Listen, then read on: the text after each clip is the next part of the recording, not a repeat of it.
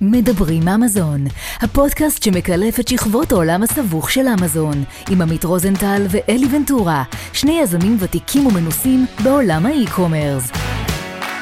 בואו נצא לדרך. ברוכים הבאים לפרק מספר 13 של מדברים אמזון. אני אלי ונטורה, איתי עמית רוזנטל כמו בכל שבוע. אני מזכיר לכם שאת הפודקאסט שלנו ובחסות רוזנטל לוגיסטיקה, מתמקדת בפתרונות שילוח מתקדמים לחברות ויזמים בתחום המסחר האלקטרוני ואמזון בפרט. ואת הפודקאסט אפשר לשמוע בספוטיפיי, אפל פודקאסט, גוגל פודקאסט, וכמובן בערוץ שלנו ביוטיוב. עמית, צהריים טובים, ספר לנו במה זכינו היום.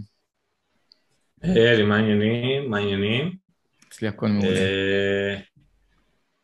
רק אה, בהערה קטנה, זכינו היום בסוחרת מהממת בשם בר ניסים, יזמית אמזון החל מ-2017, סוחרת אה, שבע ספרות. אה, נגיד בהערה קטנה, אלי, עבדנו קשה להביא את בר, היה שכנועים רבים מאחורי הקלעים, אבל הנה הצלחנו. בר, וולקאם, מה המצב? היי. קודם כל בדקתי שזה, אה, אם אפשר להגיד יזמית או יזמת, אחרי שהסתבכתי בפרק עם תום פפר, אה, אז אפשר להגיד בפה מלא שאפשר להגיד גם יזמת וגם יזמית, ושניהם אה, תקינים.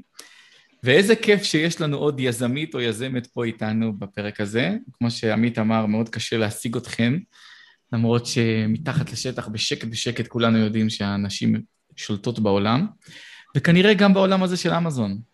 אז ברוכה הבאה, בר ניסים. היי, בוקר טוב. בוקר אור. אז בואי ספרי לנו ככה, בואי ניקח אותך, אה, אמרת, התחלת לתקור ב-2017, 2016, קחי אותנו חצי שנה לפני אה, תחילת המכירה באמזון, מה את עושה, במה את אה, עובדת, ולמה בעצם את מחליטה להיכנס לעולם הזה. חצי שנה לפני אה, ניהלתי עם ההורים שלי את האולם אירועים שלהם, אה, ניהלתי צוות, הייתי בת 28, אה, והפסקתי לעבוד עם המשפחה כי זה נורא קשה, ועברתי לנהל מסעדה צרפתית. אה, אני מאוד אוהבת את התחום. אה, זה לא עבד עם המסעדה, הם פשטו רגל מהר והבעלים ברח לצרפת, אה, אז נשארתי ככה עם דמי אבטלה, זה היה מאוד נחמד. עם...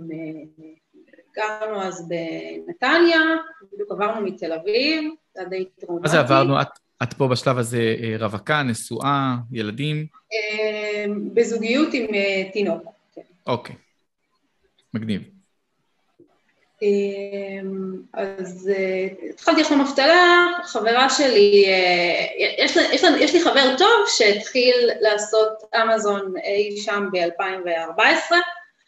אמ, לפני זה היה לנו איזשהו עסק של שולחנות משחק, באיזה גיל 25 אולי, אה, הזכרנו שולחנות משחק לאירועים, גם הוא תמיד היה יזם, גם אני זה ככה בגנים, והוא עשה אמזון כבר די הרבה זמן, וכל פעם הוא אמר על זה דברים. ואז אה, חברה שלי, אה, שגם סוחרת היום בערך בקנה מידה שלי, אה, אמרה בואי נעשה קורס. ואז היא ככה חיפשה קורס, וזה עשינו קורס מאוד מאוד מאוד גרוע, של מישהו שכבר לא בתחום לדעתי, אני מקווה שהוא לא שומע.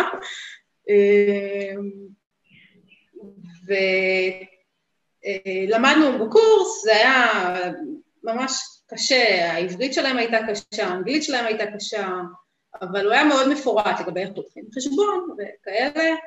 אה, יצאת מהקורס בידיעה שאת יודעת איך פותחים חשבון. כן, לא, זה חשוב. ולמדנו ארביטראז'. או, אוקיי. שזה נורא ואיום, אבל uh, התחלנו ככה. אה, קניתי איזה מאה מאיזה מוצר באיזה אתר אה, הברית, ואז מכרתי ברווח בקריסמס של איזה עשר דולר למוצר, זה היה ממש אה, כיף, אבל שנאתי כל רגע בארביטראז', ממש, זה היה נורא ואיום. למה? זה נורא משעמם, זה לחפש מוצרים ברשת ולשלוח למחסן חיצוני שידביק לך לייבלים חדשים ולשלוח לאמזון. זה, זה, טכני, אין, לך, אין לך חיבור רגשי למוצר מסוים. ראית שהכוס כן. נמכרת, הנה היא נמכרת, בוא נביא אותה ונעיף אותה. כן, וזה כבר לא קיים יותר, זה כאילו... אבל זה מאוד נחמד למכור מוצרים ברווח גבוה בלי PPC. כן. אה, זה כבר לא כל כך קיים היום לדעתי בקנה מידה כזה. קיים, קיים, קיים. במיוחד ב-Q4. כן, ב-Q4. זה היה ב-Q4. התחלנו את הקורס ביוני לדעתי, ב-Q4 הגענו עם כמה מוצרים. במקביל התחלתי לעבוד על אה, מוצר שלי, והיא גם התחילה לעבוד על מוצר שלה. לא, לא, לא היינו שותפות בשום שלב, כאילו, בהתחלה לפחות. רצתם במקביל, אה, שזה טוב, זה כל אחת בעצם דוחפת את השנייה ולומדות ביחד. כן. מעולה. אגב, אותי מעניין, אלי, כאילו, בר, למה, זאת אומרת, הגעת מעולם המסעדנות, לא משנה, קייטרינג ומסעדנות, וכאילו למרות הנפש היזמית שלך אה, זה תחום אחר לגמרי, לא כאילו אפילו, אתה יודע, זה אפילו אין קרבה רחוקה בין שתי העולמות האלה, זאת אומרת, אה, איך היה בכלל המחשבה לעבור לעולם כזה, ואיזה חששות היו אולי כאילו מעולם כזה, משהו שאת לא מכירה בכלל, או לא יודעת איך הוא, זאת אומרת, איך התגברת על המכשול הזה בנושא הזה? אמ, רציתי לעשות שינוי, רציתי להגיע חזרה יום אחד לעולם המסעדנות מפוזיציית כוח. החלום שלי זה כזה שיהיה לי אה, ממש מספיק כסף כדי לפתוח מקום אה, נעים לישיבה עם אוכל טוב בשביל הכיף. בעצם החלום שלי זה לעבוד כדי לעבוד. אה, אני מאוד אוהבת לעבוד, אגב, זה, זה, זה מסכם את התחביבים שלי. אתה יודע שגם אחד מהחלומות שלי, עמית, זה... סליחה שקטעתי אותך, אבל, אבל זה ממש מזכיר את אחד מהחלומות שלי. מה זה חלומות? זה יקרה. אבל זה, אני צריך עוד, עוד איזה 10-20 שנה שזה יגיע, לפתוח בית קפה. כאילו הרעיון הוא, הוא שיהיה מספיק כסף על מנת שאני אוכל לפתוח בית קפה, לשים שם מנהל, בית קפה הזה סביר להניח לא ירוויח כלום, ירוויח את ה-5,000-6,000 שקל, אבל אני אוכל לבוא בבוקר, ללכת למכונת קפה, לעשות לי את ההפוך שלי, להקציף את החלב, לשבת עם הלפטופ, לקרוא איזה עיתון או איזה מאמרים, זה החלום. כן, אפשר לפתוח ביחד אולי. אין שום בעיה, דברי איתי בסוף הזה, אנחנו נתאם פגישה. נתאם פגישה לעוד עשרים שנה. אה, אז אמ, יש כל מיני תחומים מעניינים אותי, הייתי בעסקי המזון, אבל גם למדתי אה, ממשל וגם הייתי פעילה אה, במרץ, אז אין לי איזשהו תחום ספציפי שאני סגורה עליו, אני יכולה לעשות גם משהו אחר עוד כמה שנים, אין לי... כן. אני אוהבת, אני אוהבת מזון, ואני אוהבת פוליטיקה, ואני אוהבת כאילו מוצרים. אוקיי. אז החלטת להימשך ככה לעולם האמזון, ואז, ואז גילית את עולם ה private label. התחלת לאט כן. לאט לפתח את המוצר הראשון. כן, מראש זאת הייתה המטרה. פחות עניין אותי מראש לעשות ארביטראז', זה היה כזה בשביל להתאמן. הלכתי לאיקאה, חיפשתי מוצרים, חיפשתי באמזון, ישבתי שם בקפיטריה אה, עם כל מיני מוצרים והדפסתי אותם. למרות שאת יודעת, אה, ארביטראז' זה כמו שאמרת, זה שונה לגמרי, אז זה כמו שאני רוצה לשחק כדורגל, אבל אני מתאמנת בכדורסל. כן, אבל להתאמן ולשלוח לאמזון שמגיע מוצר, ולראות איך זה כזה עובד, נגיד. אוקיי. אה, הרווחתי המון כסף מסוגרי שקיות של איקאה. Hmm. כזה, קליפסים כאלה. קניתי המון באיקאה בארץ ושלחתי. נראה לי דרך אגב גם שזה בעיקר הידיעה שאפשר לעשות כסף באינטרנט, שזה אולי מה ש... הביטחון, כן. כן. אבל ידעתי, כי היה לי חבר טוב שהחשבון שלו כאילו היה חשוף בפניי, אז כבר כאילו ידעתי את זה, ראיתי כן. את זה. אה, אז הגיע מוצר ראשון, בטעות עברתי על, התחיל עם חן יפה, גיליתי שעברתי על trademark, אה,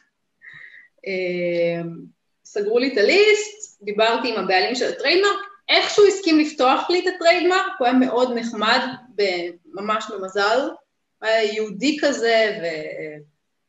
יפה. לא יודעת, לא יודעת, היום אני לא, לא שומעת על עוד סיפורים כאלה, שמישהו פותח למישהו את התלונה. אה, אז המוצר הראשון, אה, אחרי חודש בערך שהוא היה סגור, אה, נפתח, והוא ישר התחיל להימכר די יפה ולהרוויח די מעט, אבל עדיין, זה היה מאוד נחמד. רגע, עצרי שנייה. וזה... הצלחת לשכנע את בעל ה trademark למכור את המוצר. בתמורה למה? איזה כן. תמלוגים, או, או סתם ככה באהבת חינם? דיברנו על אה, תמלוגים, בסוף לא, כאילו, כלום, לא שילמתי לו, בסוף זה היה כאילו, פשוט פתח את ה trademark ונתן לי למכור. ברור לך שזה אה, סוג של אה, נס, השגחה עליונה. זה הזיה. נס אלוהי, נס אלוהי. כן. כן. אז... אז המוצר נמכר, נמכר יפה. כן, אה, המוצר של חברה שלי אה, הראשון לא עבד טוב, לא, לא הרוויח, היינו במקביל. אה, אני המשכתי כזה, בשנה הראשונה הייתי כזה בטירוף, וייצרתי איזה שמונה מוצרים חדשים בשנה. כולם, כולם עבדו בסדר. רגע, לא זה גם לא מובן מאליו. כלומר, את, את עלית מוצר, שבמקרה יש לו trademark, באופן מפתיע בעל ה trademark שחרר לך את האופציה והתחלת למכור אותו. כלומר, היה לך כבר איזה tackle ראשון, איזה חסם ראשון, אבל עברת אותו ככה, דילגת מעליו את המשוכה הראשונה. במקביל את רואה את חברה שלך שנכשלה, אוקיי, לא אקרא לזה נכשלה, אבל פחות הצליח לה, ואת מחליטה להביא עוד שמונה מוצרים. כן. מה מניע לא, אותך? אפילו לא תכננתי להביא שמונה מוצרים, התחלתי לעבוד על מוצר, ועוד מוצר, ועוד מוצר, ועוד מוצר. אה, אין לך את החשש כן. הזה בראש, את אומרת כאילו, משהו... גם היא המשיכה פשוט לעשות עוד מוצרים, אחרי המוצר, שהמוצר שלה נכשל. לא, אוקיי. אבל בר, יש פה איזשהו משהו שכאילו להשיק עוד שמונה מוצרים חדשים, יש איזו עלות כלכלית גדולה מאחוריה. נכון. וכדי ללכת על הדבר הזה, את צריכה כאילו... על בסיס המוצר הראשון שאמרת שהלך לך בסדר, לא בטירוף, את צריכה להגיד וואו, בוא, יש פה משהו מטורף ששווה להשקיע איקס כסף עליו. כן. אז פה בנקודה אנחנו מנסים להבין כאילו איפה, איפה זה עבר לך, כאילו ההחלטה כן ללכת על זה בגדול. אמ, קודם כל הלכתי על מוצרים זולים, אז ההשקעה הכספית היא לא מטורפת, היא השקעה כספית, okay. וגם העלויות פרסום של 2017 זה לא עלויות פרסום של היום. אה, באמת לא שמנו לב. שילוח לא זה לא השילוח של היום. זה כאילו, זה קצת אחר, זה, זה לא המון כסף. זה כסף, אבל גם עבדתי לפני זה, היה לי כסף. אבל, אבל כן. גם, גם הלכת כאילו ברמה של uh, חוק המספרים הגדולים, כאילו לפזר סיכון. זאת אומרת, לקחת מספרים יחסית קטנים, מוצרים יחסית זולים, ובואו נתחיל לפזר כל מיני מוצרים שונים, משהו ייתפס. כן, לא חשבתי שמשהו ייתפס, האמת שחשבתי שכולם ייתפסו במידה מסוימת. האופטימיות שלך מדבקת, זה מדהים. אני לא אדם כל כך אופטימי, אבל איכשהו, לא יודעת. אני אשלח לך את התמלול של הפרק הזה, ואז תקראי את זה מחדש. זה מדהים. זה, זה פשוט 2017, זה קצת אחרת. אה. עדיין, אני, אני התחלתי למכור ב-2014, ופגשתי המון אנשים בדרך, מ-2014, 15, 16, 17, שנכשלו, ופשוט אמרו, טוב, בואו נלך לאי-ביי, בואו בוא נלך לשופיפיי, בואו נלך למקום אחר, בואו נלך לפתוח פיצוצייה, למה זה לא עובד. ו- okay. כן. ואת את, את באמת פועלת בצורה הרבה יותר אופטימית. אין, אין, לזה, אין לי דרך אחרת לקרוא לזה. כן, הייתה לי המון, אה, היה לי הרבה רפרנס, היה לי כאילו חשבונות שגלויים בפניי, גם היום אגב, אנחנו כאילו חברים אה, שחשופים אה, להכנסות אחת של השנייה ואחד של השנייה, ואנחנו חשופים למוצרים החדשים ולכל אנשי המקצוע, ואנחנו ממש, החשבונות שלנו גלויים. איזה יופי. ברמה שאפילו... רוזנטל אה, קוראים לנו אה, בשמות אחת של השנייה, במיילים של השילוח. זה נכון, אני, אני רגע, אני רגע אשאל דווקא שאלה אה, בנושא. אלי היה פרק אחרון עם יוסי, אז הוא דיבר מאוד על השיתוף להיות חלק מקבוצת סלרים ש... mastermind. בואי נגיד, mastermind שבערך באותו גודל, והתרומות של זה, כאילו, איך את רואה את זה, זאת אומרת שאת חשופה לחשבונות של, לא נציין את שמה, בסדר? של מישהי, של סלרית נוספת, או סלרים נוספים, ואיפה זה תורם לך בקטע הזה? איזה, איזה חלק זה מההצלחה שלך? זה מעניין אותי לשמוע. זה מאוד מאוד תורם לתחושת הביטחון. לדעת שיש עוד מישהו איתך כל הזמן. אז יש גם את הסלר ההוא שלימד אותנו בעצם ממש את כל השיטות שלו ואת כל, והראה לנו את כל המוצרים שלו, ויש את החברה שלי, שהיא חברה של... אני חברה שלו בערך מגיל 16, ושל הסלרית השנייה אה, מגיל 13. אז אה, אפילו לא עניין של אה, כמה זה חשוב שיהיה מוכרים סביבך, זה פשוט הפך להיות כמובן מאליו, כי אנחנו פשוט שם ביחד. אז אנשים אחרים קצת מחפשים את הקבוצות שלהם, אנחנו מראש בקבוצה. זה קבוצה של ארבעה? אנחנו לא בדיוק, כאילו, יש את אה, אה, רעות שהיא חברה שלי מגיל 13, שהתחלנו ביחד, ויש את אה, יניב שהוא סלר מ-2014, אני חברה שלו ממקום אחר מגיל 16 אולי, משהו כזה. ואתם בעצם יושבים, עושים מפגש... ויש עוד כמה מסביב כזה, ש... מגניב. אז אתם בעצם, אני, אני בכוונה מתעכב על זה, כי גם עמית נגע, זה גם היה לנו באחד הפרקים הקודמים, כן. וזה סופר מעניין, מה, איך קבוצה גורמת ל, ליזם בודד, כי אנחנו בעולם של, בואי, זאבים בודדים. זה אתה בסך הכל בסופו של יום יושב מול המחשב ו, ומנהל את ה-PPC או מנהל את הפעילות שלך, זה אתה מול עצמך. אז הקבוצה היא קריטית וחשובה, אבל חשוב גם לבחור את האנשים שיושבים סביבך. אם זה אנשים שבאותו סדר גודל, זה אנשים שמרימים אותך ולא מפילים, כי באותו מידה שזה יכול, יכול להביא אותך לאיפה שאת נמצאת היום, זה היה יכול גם להוריד אותך, אני בטוח שתסכימי איתי. כן. אוקיי, והקבוצה הזאת היום, איך היא מתנהלת? זאת אומרת, יש לכם אה, פגישות שבועיות, דו-שבועיות, אה, קבוצת וואטסאפ, או שסתם זורמים? אנחנו פשוט אה, חברים מאוד טובים. הפגישות שלנו הן פגישות של ערבי אלכוהול, ארוחות בוקר,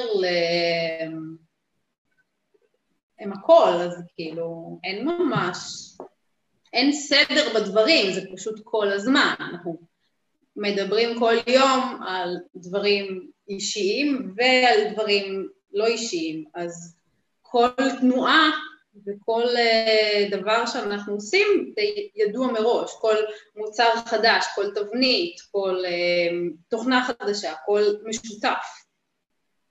זה בעצם סוג של דירקטוריון. אין את זה כל כך בעוד, לא תשמע את זה נראה לי מאוד מוכרים כל כך, כי זה לא כל בדיוק, כך... בדיוק, זה, זה לא כזה נפוץ, כי אין באמת את ה... כמו שאת אומרת, את התבנית ואת המתווה, אבל באמת זה סוג של דירקטוריון שעוזר לך אה, לקבל את הביטחון וההחלטה, לכל דבר, ב, לכל שלב כן. בדרך. ממש, כן. איזה יופי. זה... אז בואו נחזור לאותה נקודה, התחלת כבר אה, בשנה הראשונה, עשית עוד שמונה מוצרים, את כבר צומחת מאוד יפה, את רואה שיש פה עניין. אה, מה קורה אחר כך? מה קורה בשנה השנייה? בשנה השנייה פתחתי אה, חשבון באנגליה. אוקיי, מתרחבים לשווקים אה, נוספים. קצת האטתי את הצמיחה, עשיתי אולי שלושה מוצרים סבירים, לא היו מדהימים. באנגליה התחלתי, התחלתי להרוויח, היה בסדר, ואז פתאום הם הציפו אותי בבירוקרטיה, hmm. אה, הפסדתי די הרבה כסף, סגרתי את החשבון באנגליה, הוצאתי מלא סחורה שהייתה לי שם, לא הצלחתי איכשהו לעבור את, ה, את הבירוקרטיה שלהם, בסוף כבר התייאשתי, זה הוציא ממני את הנשמה. אה, החלטתי פשוט שאני מפסיקה להתעסק בזה, מוציאה את הסחורה, שולחת לארה"ב, זה עלה לי מלא כסף, ממש, אה, זה היה ממש גרוע, הצמיחה שלי הייתה מאוד נמוכה באותה שנה, אבל כן, כן הייתה צמיחה.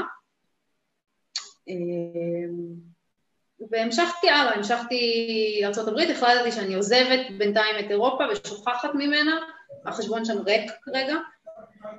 זה ב-2018? כן.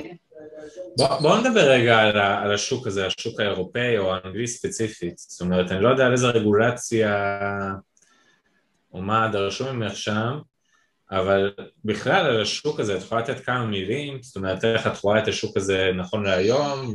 קודם כל... האם הוא פוטנציאלי? לאיזה מוצרים הוא פוטנציאלי וכאלה? זה היה יותר טוב לפני הברקזיט, היה אפשר פשוט לפתוח רק באנגליה ואז לשלוח לכל אירופה, היום זה כבר לא אפשרי. אה, זה, סוג, זה שוק סבוך, אה, מלא בירוקרטיה, נורא ואיום, אה, אבל קצת יותר קל להיכנס לשוק. יש שם רווחיות, אפשר למכור במוצ... במחירים קצת יותר גבוהים, פשוט צריך לבוא עם סבלנות לבירוקרטיה. וצריך לקחת ש... בחשבון שצריך לשלם מיסים. נכון, בכל מדינה שמוכרים בה. מע"מ בכל מדינה וגם מיסים. אני, אני די שותף ל... לאכזבה שהייתה לך מאירופה, כי גם אני התחלתי למכור ב... או ב-2017 או ב-2018, אני לא ממש זוכר, באנגליה, אמ, ואני חושב שדי הקדמת את זמנך ביציאה, שזה מה שקרה לי. כי המכירות שם היו נמוכות, להבדיל ממה שהיו בארצות הברית, והבירוקרטיה וה... וכל ההתעסקות, מבחינתי לפחות, הייתה הרבה יותר גדולה. ולכן אמרתי, טוב, זה לא שווה את ההאסל הזה. אז, אז בואי נעזוב את זה ונשים את זה במקום. אבל מה שעשתה הקורונה באופן ספציפית לשוק האירופאי, הזניקה אותו בחמש-שש שנים קדימה. כך שעכשיו אנחנו מדברים על מספרים אחרים לגמרי, אמ, ו, ולמרות הבירוקרטיה והסרט והלפתוח מיסים וואט בכל מדינה, יכול מאוד להיות ש, שעדיין יש פה הזדמנות שהיא די זהה למה שהיה בארצות הברית ב-2017, 2016. אז תן לי רגע להגיד משהו. אני חושבת שזה טוב להיכנס אליו. אני חושבת שזה לא. אני אגיד כאילו רק ממקום של כאילו משלח, בסדר? שאני מן הסתם, אה, בסוף אני כולה משלח את הסחורות. אתה משלח, אבל אתה רואה את המספרים גם, אתה רואה את הכמויות. יפה, אז אני יכול להגיד לכם שאם אני לוקח את כל המשלוחים שאני כבעלי חברה עושה עבור לקוחות, השוק האירופאי הוא אולי, אולי עשר אחוז משלוח לארה"ב ובוא נגיד ארה"ב וקנדה, בואו נחבר אותם ביחד. אז ארה"ב בי פאר, אני מדבר איתכם מעל 70 אחוז זה המשלוחים לארה"ב משהו כמו 10-15 אחוז זה לקנדה ואירופה זה כל השאר. אז עדיין מבחינת סוחרי אמזון, השוק האירופאי ולא משנה כרגע אם זה אנגליה, גרמניה, איטליה, ספרד או שווקים אחרים הוא מאוד מאוד מאוד מינורי באופן יחסי לכל השוק הזה. השאלה אם כשמישהו שולח, כמה הוא שולח מתוך סך הכל המשלוחים שלו לארצות הברית מול אנגליה?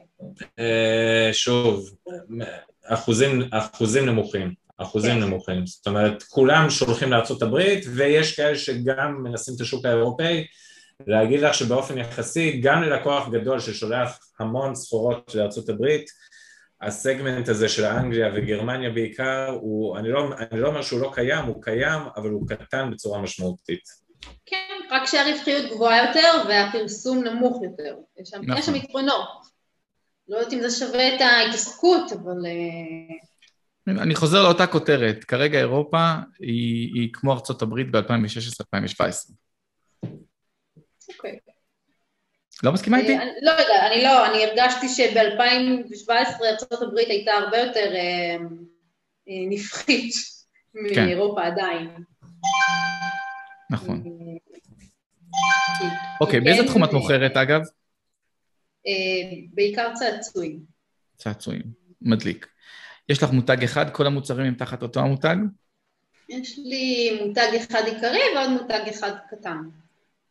זאת אומרת, שני מותגים שונים, לי... שניהם...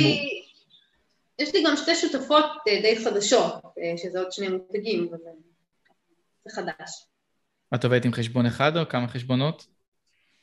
אני עובדת עם חשבון אחד, ויש לי עוד שתי שותפות, עם כל אחת חשבון משלה. אה, כלומר יש לך את החשבון הראשי שלך ועוד פעילויות משותפות בחשבונות נפרדים. כן, פעילויות חדשות, אז אה, כן. אני לא עובדת על החשבון שלהם פיזית, אבל... מסביב. מה החוזקות שלך? כי יצאנו קצת לקשקש לפני שהתחלנו, ו- ודי הבנתי שאת uh, סוג של uh, one woman show, uh, מה שנקרא יזמית קלאסית. Uh, ובכל זאת, מה, מה התחום שאת יותר אוהבת uh, להתעסק בו ביום-יום בעולם האמזוני?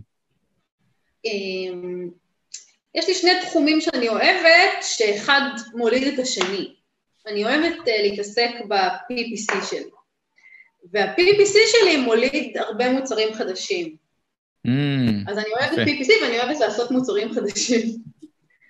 זאת אומרת, את מגיעה ל-PPC, את אוהבת את ה-PPC בעיקר מהמקום הרגישי שלו, ממקום ה... אה, מה זה המילת מפתח הזאת? אני לא מכירה אותה, ולא מהמקום הטכני של המספרים, של הבידים, של הכלי. לא, אני אוהבת, לא רק, אני, אוהבת לראות את, האפוס כל בוקר, אני אוהבת לראות את הכמות מכירות מה-PPC, אני אוהבת uh, להוריד ולהעלות בידים, ממש אני אוהבת uh, להוריד את הדוחות, להשוות ל-PPC, כאילו לתוכנת PPC שלי.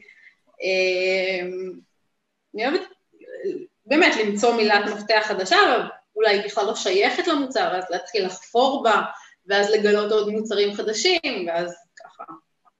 זה דרך טובה אה, למצוא מוצרים חדשים, לנהל בעצמך את ה-PPC שלך. שלך. כן, במיוחד שאת בתוך, באותה נישה, אז מאוד קל להבין איזה מילות מפתח טרנדיות יותר, טרנדיות פחות, ואז אה, בעצם להזרים לשם אה, את, את החשיבה. כן.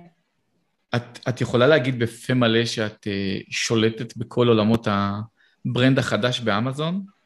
הרי אמזון חידשו לאחרונה המון לא. המון את כל התחומים. לא, ממש לא. אוקיי. ו- ויש לך... כאילו, השאלה שלי זה, בתור אחת, יש לך היום עובדת אחת, נכון? VA. כן. ואת עובדת... בעיקר, אה, היא, בעיקר עושה את המרץ' באמזון, שלא הזכרתי, ואת השירות לקוחות, וקצת אה, מטפלת בפידבקים. אה, היא לא ממש, אה, כאילו, לוקחת משקל כבד ממני. אוקיי. ובכל זאת יש לך היום לנהל כמה מוצרים? אני קופץ כאילו, קפצתי ל-2021. 38, נכון להבוקר. 38 מוצרים שונים שבחורה אחת מנהלת, מוכשרת ככל שתהיה. זה מדהים. אלי, אז בואו נשאל שאלה הפוכה, מה את לא אוהבת לעשות ואיך את מתמודדת עם מה שאת לא אוהבת לעשות? זה או. אולי השאלה הטובה לנהל משהו בסדר גודל כזה. יש דברים שאני פשוט לא עושה, אה, שאני פשוט מוותרת עליהם. אני כבר אמרתי ויש- לך להקשיב להקלטה של הפרק הזה אחר כך? כן. תקשיבי ואת תצאי מפה רשימת משימות מה את צריכה לעשות מחר בבוקר. זהו, אבל צריכה זה עניין תפיסתי, כי אולי, אה, יש לי בחירה, הבחירה, אני יודעת שאפשר להגדיל את העסק משמעותית תוך uh, חודש.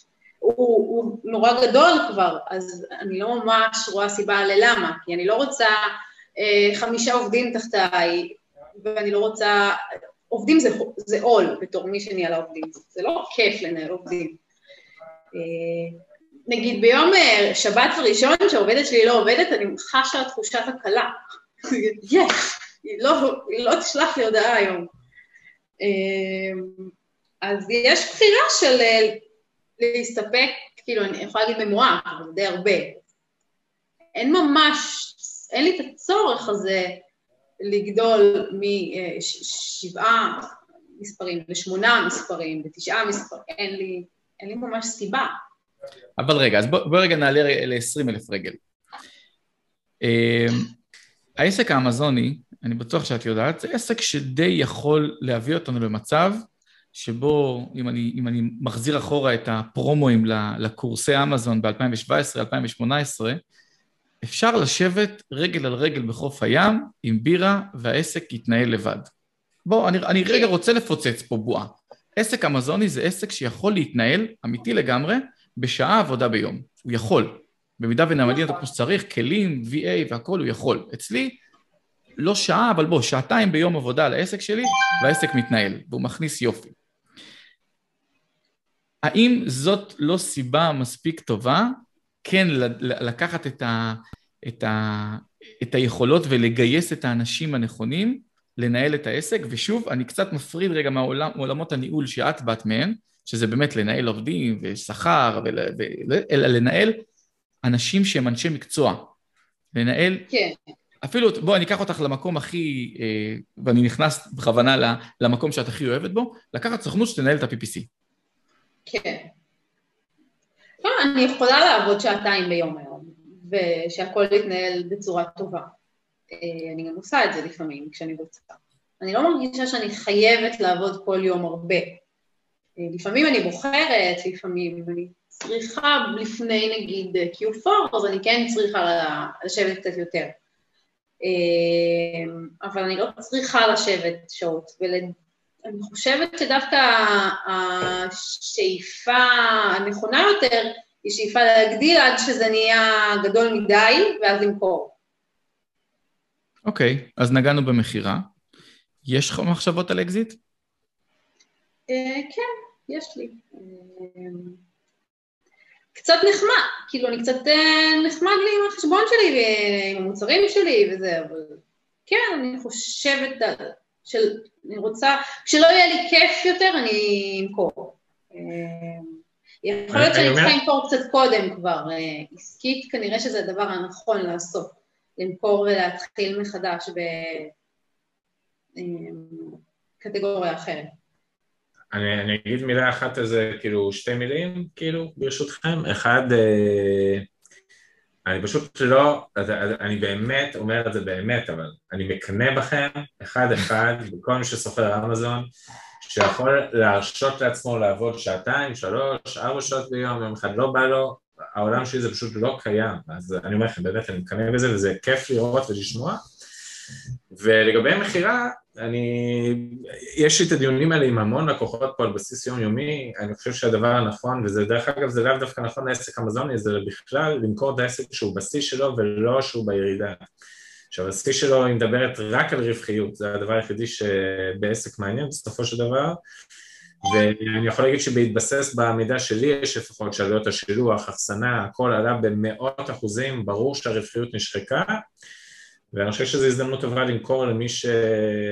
גם מי שלא חשב שהוא רוצה למכור, זו הזדמנות טובה למכור, והיום יש עשרות חברות שקטנות חשבונות, אז הרבה יותר קל למכור, וגם יש, אה, יש מכפיל גבוה יותר ממה שהיה אפילו לפני שנה, שזה גם כן איזשהו יתרון גדול בקטע הזה. השאלה היא מתי אתה יודע שאתה בפיק. כי לבר יש עכשיו 38 מוצרים באוויר, והם כולם מוכרים נגיד, וכולם מוכרים יפה, והכל טוב ונחמד. אה, האם היא נמצאת בפיק, או האם היא רוצה עכשיו לייצר עוד עשרה מוצרים בשנה הקרובה, ואז הפיק שלה יגדל. ואתה יודע מה זה גם, אני ממשיך את שחיקת הרווחיות לשאלה ששאלתי אותך היום בבוקר, בלי קשר, mm-hmm. מתי אתה חושב שהמחירים ירדו, אם בכלל, של, של המשלוח? אז עניתי לך את זה בפרטי, אני אומר, אני לא רואה שזה ירד בחצי שנה הקרובה, אני אומר את האמת, אני גם אומר את זה לכל לקוח, זה לא שצריך את הפודקאסט בשבילי, כל מי שמדבר איתי ואני גם כותב על זה כל הזמן, אני לא רואה את המחירי שלוח יורדים בחצי שנה הקרובה, הרווחיות של כל הסלרים נשחקה ולא יעזור כלום, אפשר לדון למה לא מעלים את המחירים, אבל המחירים, הרווחיות שלכם נשחקה ולהגיד מתי למכור או לא למכור, אני חושב אלי שזה אולי בר תדע להגיד, אני חושב שכל מי שהוא בא, הוא בעל העסק, הוא מכיר את העסק שלו מצוין מבפנים, והוא יודע כאילו, אתה יודע, יודע על העסק שלו את הנתונים בפנים, אז האם, מתי, וזה כבר שאלה של, זה משהו לא, אינדיבידואלי. אז זהו, אבל... שדווקא פה אני כן רוצה להתעכב, כי, כי יש לנו בבעיה, גם לי וגם לבר, זו אותה בעיה. אה, שאנחנו לא יודעים מתי לחתוך את חבל הטבור. כי אתה יודע מה, אולי אפילו בר טיפה יותר ממני, היא מחוברת, אני מרגיש את זה בעיניים שלה, היא מחוברת למותג, היא מחוברת למוצרים. וכאילו יכול מאוד להיות, אני, אני עושה לך טיפול פסיכולוגי, אבל יכול מאוד להיות שאת, שאת כן מפחדת לשחרר אותו, כי את מאוהבת בו. עכשיו הבמה אצלך. כאילו, אני אמכור. זה כנראה יהיה אולי בשנה הקרובה, אולי עוד שנה, אבל זה, זה הולך לכיוון הזה, אני כבר כן אה, מתכוננת ליום הזה. אה, כבר, כבר רציתי למכור לפני שנתיים, טוב שלא עשיתי את זה. בהחלט. אה, ירדתי מזה אחרי פגישה אחת, והיום באמת אני ככה יותר ערוכה לזה. צריך איזה שנה היערכות לפני שמוכרים. מוכרים, אני חושבת. אה, וזה יקרה, זה יקרה... איזה יופי. אני תמיד אומרת, זה יקרה אחרי ה Christmas. זרקת מקודם איזה מושג ש... שהרבה סלרים באמזון לא מכירים, ואשמח שנרחיב עליו קצת, וזה מרץ' ביי אמזון. בואי תספרי לנו קצת על הפעילות שם. אמ, אין הרבה אנשים שעושים את זה בארץ, קצת קשה לפתוח היום אה, חשבון. מהמם. זו פלטפורמה שמעלים אליה עיצובים, אה, ואמזון מוכרת את העיצובים שאנחנו מעלות כמוצרים, כחולצה, אה, on כרית, demand. טלפון, print on demand, כן. אה, זה, זה קשה להגדיל חשבון, קשה להתקבל לתוכנית, אה, אבל אם מתקבלים זה יכול לעבוד טוב. היום כבר יש פרסום, בהתחלה גם לא היה פרסום. אה, צריך לה- לה- להעלות מסות של עיצובים, אה, מה זה מסות? עשרות? אה, מאות? מאות אלפים, מאות. או אלפים. כן. אוקיי. מה- מה זה, עיצובים גרפיים כאילו? כן. אז זה בעצם, אה, יש לך חשבון שיש בו מוצרים, ואתה לא משלם עליהם, ואתה לא מאחסן אותם ולא שולח אותם, אז דמי שילוח לא עולים, ודמי אחסון לא עולים. אה, נחמד. אני, אני חייב לומר, הסיבה שאני מתעכב כי, כי אני מכיר את, את, הדבר הזה גם כבר כמה שנים טובות, והתקבלתי אליו ב-2016-2017, ותמיד הייתי משחק איתו. ולאחרונה, עכשיו, אחרי שהגיעו החיסונים, החלטתי, עליתי על רעיון מדהים, בוא נעשה תמונה של אני מחוסן, I'm vaccinated. ו-? עשיתי כאילו, הלכתי, הבאתי מעצב, עשיתי עיצובים באמת יפים, העליתי עשרה מוצרים, ואז ברגע שהעליתי אותם קלטתי שיש אלפי עיצובים זהים באמזון של I'm vaccinated כאלה ואחרים, וכאילו אמרתי, איפה, אני, אני כאילו הולך לאיבוד, אה, מה הסיכוי שלי להתבלט פה? ואכן, שום דבר לא נמכר, שום דבר לא נמכר. עשית פרסום? אה, לא, הם לא פתחו לי את הפרסום, ואז בסוף הם כן פתחו לי את הפרסום. אה, החלטתי לרדת, להוריד רגל מהגז, וגם אז יצא לי להבין שאני צריך באמת אלפי עיצובים כדי זה שמשהו כמו יתפס. אירופה, זה הרבה בירוקרטיה, אבל בסוף זה כאילו, אה, זה לא אירופה, כאילו בסוף אתה לא צריך לשלוח מלאי. אה, זה- לרוב זה לא עובד, אבל לפעמים זה עובד. את יכולה לשתף אותנו קצת במספרים, ברמת. את יודעת, אפילו אחוזים מסך הכל המחזור שלך, שנבין על מה אנחנו מדברים? אחוזים אה, שוליים. אה,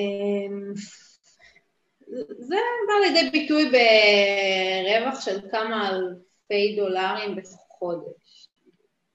רווח של כמה אלפי דולרים בחודש. זה לא מעט. אה, זה, לא מעט. בכלל, זה, פ- נכון. זה פשוט גורם לי. לרשום לעצמי משימה עכשיו, להביא אני מעצב יכולה גרפי להרחיב שיתחיל לך להריץ. קצת אחר כך אם אתה רוצה. אוי, זה מדהים, איזה יופי. איך את נערכת לקריסמס? אנחנו, אנחנו משדרים, מצלמים את הפרק ומקליטים אותו בחודש אה, יולי, בואכה אוגוסט. התחום שלך הוא התחום הכי חזק ב-Q4, תחום ה-Toys. איך נערכת השנה לקריסמס ברמת הכמויות, ברמת האיכויות? האם זה שונה ממה שעשינו בשנים קודמות? כל שנה אני נערכת, אני חושבת שאני נערכת טוב, ואז זה נורא ואיום. נורא ואיום זה אומר אה, שאת נשארת בלי מלאי? בדצמבר האחרון נשארתי בלי מלאי, אה, לא באשמתי, הייתה איזו קריסה של נותן שירות אה, חיצוני, אה, שאין צורך להרחיב. אה, והשנה אני מקווה שהיו לי בחירות יותר טובות. אה, נערכתי, אני חושבת, עם מלאי, אה, שלחתי בכל מיני צורות, אני עכשיו צריכה לשלוח עוד. אנחנו בדיוק, אני ועמית בדיוק בדיונים, והוא לא מסופק משום דרך שבה אני שולחת לו את הפרטים על הסחורה שלי. והספק שלי לא, לא יודע מה אני רוצה ממנו.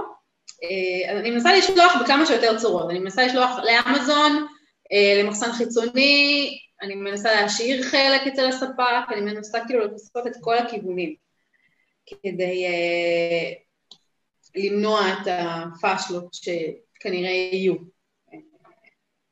אבל כל שנה, כל שנה קורה לי משהו נורא ב-Q4, אבל בסדר. אם את לא נראה שבן אדם- איתנו, כנראה שהנורא הזה הוא לא כזה נורא, לא? זהו, לא, או ש- נכון, או שהיא לא- בסופו לא של דבר זה לא נורא. אני- אגיד לך, אני ילדתי ב-Q4 האחרון. לא כן. יולדים ב-Q4, בדצמבר. עם כל הכבוד, בר, צריך לתכנן דברים כאלה. ילדתי בדצמבר, פתחתי מחשב שעתיים אחרי הלידה. אה, לא יצאתי לחופשת לידה, בן זוג שלי לקח את החופשת לידה. אה, אבל זה היה מאוד מאוד אה, קשה, באמת ממש הייתי ב... פתחתי קמפיינים בבית חולים, וממש הייתי על זה. כאילו, לא עניין אותי שום דבר חוץ מהמחשב שלי. זה קשה, קיופור זו תקופה קשה, ואני תמיד נורא רוצה שהיא תיגמר כבר. וואלה. אבל כשהיא נגמרת זה כיף. בגדול, אמזון נותן אה, הרבה ריגוש, זה, זה, זה טוב לאנשים שמחפשים ריגושים, אה, זה, זה, זה, זה, כמו, זה כמו סמים, זה ממש, אה, יש עליות וירידות, ואתה כל הזמן דרוך, אה, אני, אני די אוהבת את זה בגדול. יופי, יש לנו את האיילייט של הפרק, אמזון זה סמים, תרשום. זה כן. סמים, ממש סמים. כן. אה, כן, זה כמו רכבת הרים, שמתרסקת לפעמים. אז בוא נדבר על התרסקויות שנייה. היו לך התרסקויות בחמש-שש שנים האחרונות? כלומר, היו כישלונות, אתגרים, דברים ש... שממש רצית לתלוש לעצמך את השערות? היה, כן, היה, היה לי את, את ה... היה, הראשון זה היה הטריידמרק באמת, עם המוצר הראשון, שכאילו הייתי, בכיתי, וזה היה נורא ואיום. ואז הגיעו דברים הרבה יותר נוראיים, אז כבר כל פעם, אה, פעם אה, עצרו לי משלוח, אה, המשלוח השני שלי, שלא שמתי עליו made in China, ואז בדקו לי את המשלוח, פתחו לי אותו, וזה כמעט לא קרה ב-2018. אז נתקע לי, נתקעה לי כל הסחורה, ולקח חצי שנה עד ששחררו לי אותה, בסוף היה יותר משהו לזרוק אותה לפח ולשלוח חדשה. וואי וואי וואי. אבל לא ידעתי את זה. ואז היה את אנגליה, שזה היה נורא, ממש רציתי, רציתי להיעלם. אה, ואז היה את ה... הכי נורא, היה בדצמבר האחרון, שבאמת נשארתי אה, בלי סחורה. כאילו ממש, היה לי שלושה מוצרים מתוך איזה שלושים. וואו. אה, וזה גם היה נורא מתסכל, כי זה לא הייתה אשמתי הפעם, באמת, אני עשיתי הכל. אבל אבל בסדר, כאילו זה עדיין היה, כאילו זה עדיין הייתה השנה הכי טובה שלי, עם זה. תראו, אני לא רוצה להיכנס לאיזה נותן שירות זה היה, כי בואו נגיד שאני ואת יודעים מי זה, ואני גם יודע מה קרה שם, אני רק אגיד שאני חושב שבקטע, אם, אם אני כאילו חושב על זה עכשיו, וכאילו איך להכין את עצמך ל-Q4, אז למרות כל הרגולציות של אמזון שהן שואה, והם גורמים לכם לאיבוד רווחיות והכל, אולי היתרון הוא שהם כאילו מכריחים אותך לפצל את הסחורות כאילו גם לאמזון, גם למחסן חיצוני, ואז כאילו יש פחות שליטה על, ה, על הקרגו, אבל לפחות את יודעת שאת כאילו לא שמה את כל הביצים בסל אחד, ואז אם קורה משהו אז את מגובה כאן או שם, אז איפשהו יש איזה יתרון קל. הייתי מעדיפה לשלוח הכל לאמזון ולא למחסן כן, חיצוני, זה לא כזה יתרון, אבל כן. את יודעת מה? זה, אני... זה די הדבר הכי נורא שקרה באמזון, ההגבלת מלאי הזאת, זה, זה הדבר הכי...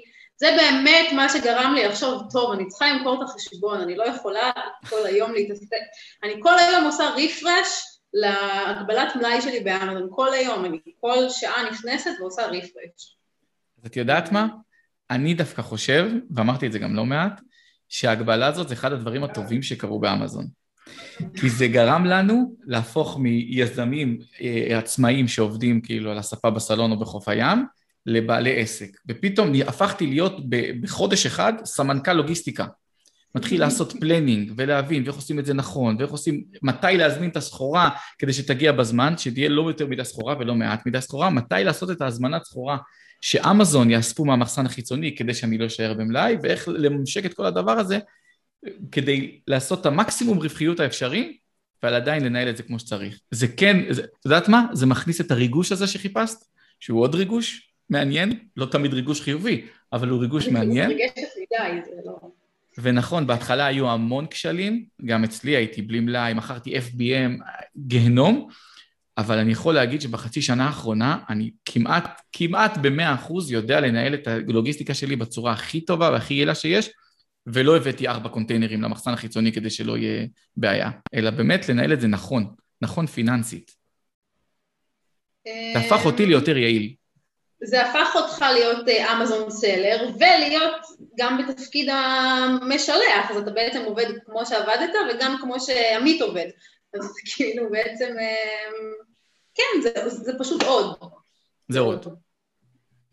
אבל ב, ב, נורא קשה, נורא קשה ב-Q4, כי אתה, אתה מביא סחורה, הכל טוב, ואתה מביא סחורה למחסן החיצוני, ואתה עומד במגבלות של אמזון, אבל כשאתה פותח משלוח ב-Q4 שיאספו לך ממחסן חיצוני, אז אמזון יכולים להגיע גם אחרי שלושה שבועות, ואז נגמר לך כבר Q4. אז נכון. פה אתה נופל, זה אחלה כל השנה, אבל ברבעון האחרון זה פשוט uh, משתק אותך. זה בעיה מטורפת בקטע הזה, שאני יכול להגיד לכם שחשבתי על זה לקראת השנה, ואני לא ראיתי יתרון, כי לצורך הדוגמה לא תשתמשו באמזון קרייר, תשתמשו ב-UPS, אותה צרה, זאת אומרת יכול לקרות כן. מצב שעכשיו פתחו לך איזשהו לימיט חדש, הכמות היא מוגבלת, עד שגם המחסנים כמובן באותה תקופה בסופר לחץ, עד שמכינים לך את המטען, עד שאלה באים לאסוף, בום, נשארת כמה וכמה וכמה ימים טובים בלי מלאי, וזו בעיה קשה שבאמת אני, אני לא, לא רואה פתרון לה, אני חייב להגיד את האמת, אבל... תראו, גם שנה שעברה... יפתחו את ה limit לכבוד... אה, או שאמזון לא יפתחו את ה limit, או ש... שנה שעברה למעשה זה היה השנה הראשונה שנתקלנו בעולם, בבלגן הזה. תמיד כל שנה היה יחסית בסדר. ואני יכול להגיד ששנה שעברה, אה, חצי מהמכירות שלי ב-Q4, או ב Christmas באופן ספציפי, שוב, בגלל שלקח להם המון זמן לקלוט והמון זמן לעזוב, חצי מהמכירות שלי היו FBM. ולמדתי לנהל את עצמי נכון FBM. FBMית, מה שנקרא, לדעת לחשב את העלויות של המשלוח כמו שצריך, שזה כבר לא שלוש דולר, אלא זה כבר שש וחצי דולר לכל מקום בארצות הברית בממוצע, וזמני שילוח, ולעשות את זה בצורה נכונה, והייתי עומד כמו, כמו כזה אה, מישהו שיושב למעלה על, על מריונטה, והופ, נגמרת הסחורה ב-FBA, הופ, מחליף את הסוויץ', עכשיו ה-FBM עובד. וגם ה-FBM צריך לדעת שהוא יודע לממשק כמו שצריך, יש כלים כמו שיפ סטיישן, כמו, שכחתי, יש עוד כלים שמתממשקים מהמחסן לאמזון, ואז הכל יכול להתבצע בצורה אוטומטית, ואנחנו לא צריכים להתנהל עם דוחות אקסל, כלומר יש דרך לעשות את זה, כמעט FBA, טיפה יותר יקרה, אבל את, ה, את היקר הזה אפשר לגלגל ללקוח בקלות, במיוחד בתקופה הזאת של השנה. אה, נכון, אני, כנראה שעשיתי טעות שלא תרגלתי את זה עד עכשיו. אה, נראה מה יהיה. יאללה, מעולה. בר, אנחנו מסיימים, לא מסיימים, אנחנו מתקרבים לסיום, ואני לא יודע אם יצא לך לשמוע את הפרקים שלנו, אבל אני כן רוצה לשאול אותך את השאלה אה, הקבועה שלנו, כאשר תשובה אחת אנחנו כבר יודעים מהי, ואם היה לך היום היית זוכה בעשרה מיליון דולרים, אה, מה היית עושה איתה מחר, חוץ מלפתוח מסעדה? אה,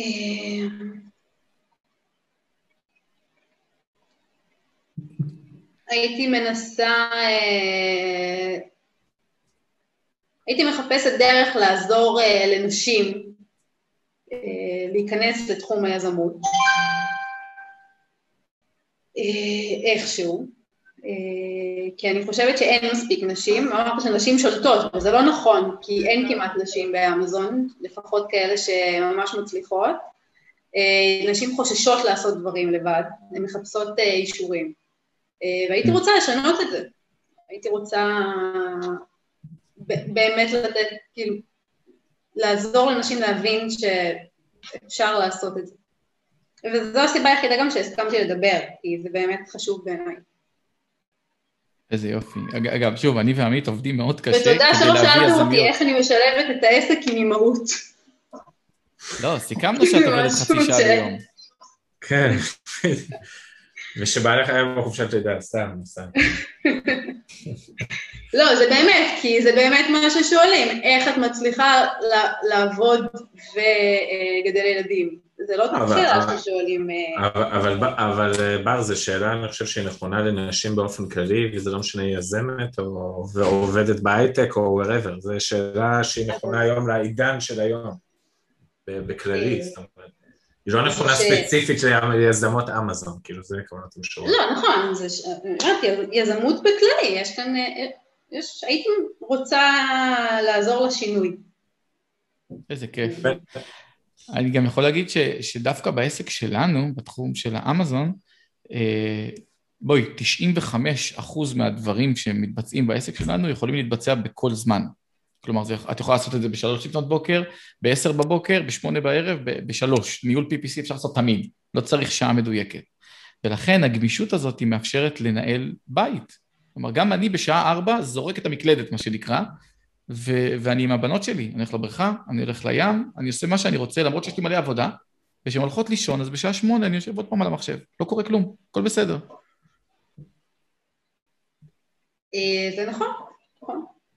אבל כאילו אני מסתכלת על זה ממקום אחר, כאילו, שאישה יכולה גם ללכת לעבוד ולהיות אה, מנכ"לית בחברת הייטק 12 שעות, זה לא, כאילו, יש בחירה. ברור. ויש לגיטימציה. אה, אני חושב שבעיקר יש כאילו, כאילו לא משנה מה, אני מדבר בקולה של אישה כרגע, לא משנה מה את בוחרת, יש איזו משמעות, והיכולת היא לקבל את המשמעות הזאת, ואו ללכת איתה או לא ללכת איתה, כאילו, ובסוף הבחירה והאפשרות קיימת, ומסכים איתה שחסר, חסר באמזון לפחות, חסר הרבה מאוד סלריות, אה, ודווקא נגעת בזה יפה, שאמרת שנשים אולי מחפשות כאילו איזושהי לגיטימציה או אשרור מכאילו גורמים חיצוניים, שכנראה גברים לא צריכים אותם, שזו נקודה מעניינת. אה, נכון. לכן היום גם יש לי שתי שותפות, אני משתדלת לעבוד עם אה, נשים, אני משתדלת לענות לשאלות של נשים ששואלים בכל מיני פורומים. לא, כאילו, כנראה שאני לא עושה, אני יכולה לעשות יותר, אבל אני משתדלת. אני חושב שב-2021 אה, דווקא הערך המוסף של אנשים בא לידי ביטוי גדול יותר בעולם של אמזון, כי כמו שאמרנו, אנחנו צריכים כבר להיות כמה אנשים בראש אחד. זה כבר לא היזם שיושב על הספה, אלא כן צריך מישהו שיודע לנהל לוגיסטיקה ופיננסים וגם שיווק ו- וגם לעשות סחר, זה, זה ארבעה אנשים שונים לגמרי, שכולם אמורים להיות במוח יזמי אחד. ואם יש מישהי, יש, יש דמות שיודע לעשות את זה, זה בעיקר נשים, כי אנחנו הגברים, את יודעת, מאוד... אבלי. אה, אתה אמרת. בר, אה, תודה, תודה, תודה, תודה, תודה רבה שבאת להתראיין אצלנו, ושמחנו מאוד לשמוע על המסע המדהים שלך, ואני מאחל לך המון המון בהצלחה, גם השנה וגם בכלל ב-Q4 ולקראת האקזיט העתידי. אמ, זה הכל. תודה רבה על הזמן. יאללה, נתראה בפרק הבא. ביי ביי.